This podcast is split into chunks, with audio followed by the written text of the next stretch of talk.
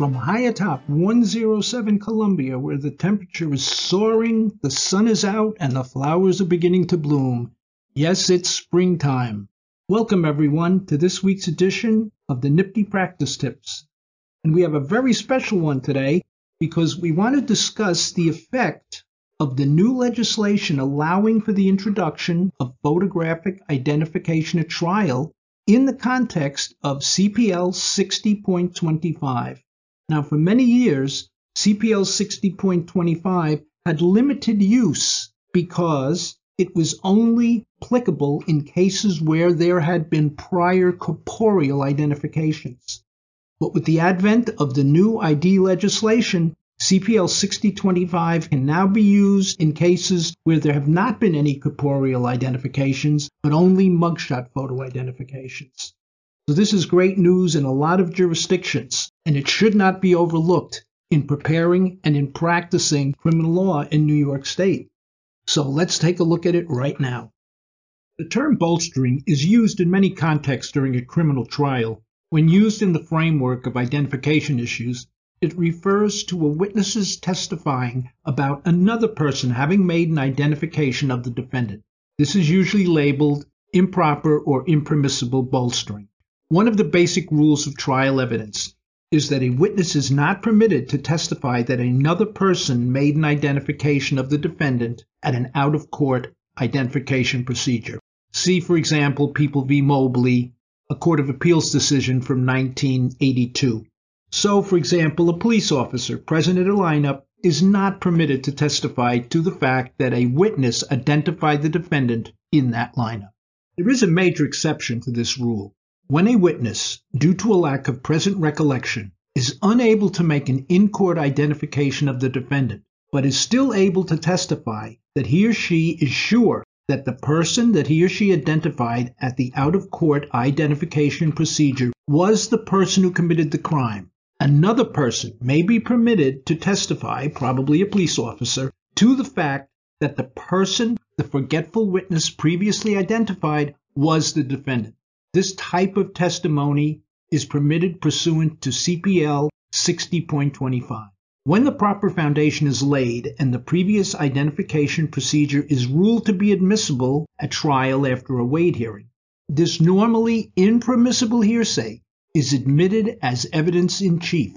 A conviction can be based on this type of identification evidence alone. See, for example, People v. Nival, a 1974 Court of Appeals decision, and also People v. Lagana, a 1975 Court of Appeals decision.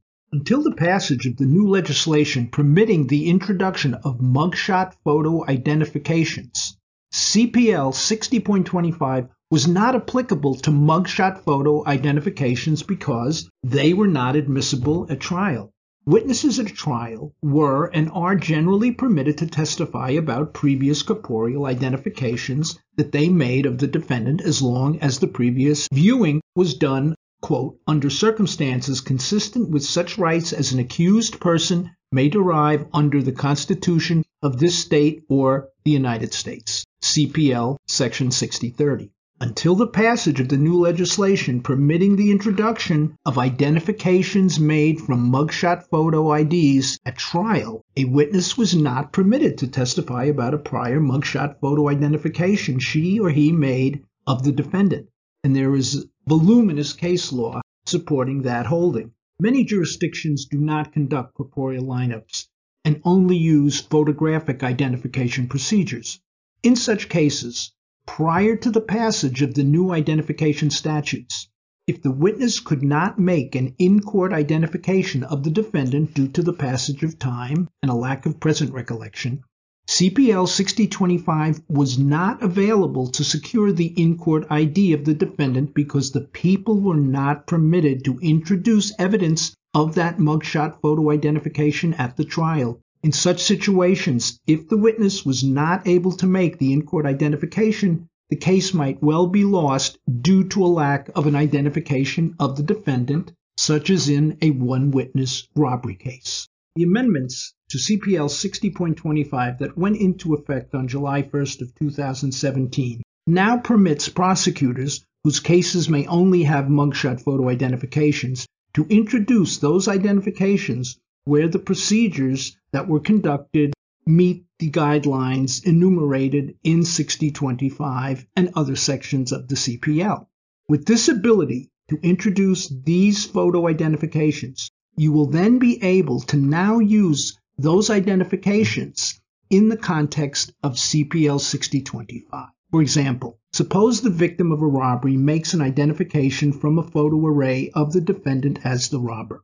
At trial, the witness is not able to make the in court identification of the defendant due to the passage of time. The witness is able to testify, however, that he or she is still sure the person he or she selected from the photo array was the person who committed the crime. Since the photo array is now permitted to be introduced as evidence at the trial, the police officer who conducted the procedure will be able to testify that the witness selected the picture of the defendant and make the identification of the defendant in the courtroom. This is the same procedure that would be followed if there had been a corporeal lineup.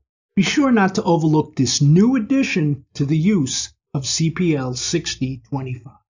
Because we're dealing with new law and we're dealing with the addition of mugshot photo IDs as direct evidence in the people's case, you can be assured the defense will attempt to prevent the use of 6025 in the introduction of identifications from these mugshot photo IDs when the witness is unable to make an in court identification. You should, however, be prepared to treat this in the same manner you would as if there had been a corporeal identification, pointing to the same cases that you would for a corporeal identification and arguing to the court that the rationale behind the preclusion of the photo identifications is no longer there, and therefore the use of 6025 is equally applicable to corporeal as well as photographic identifications.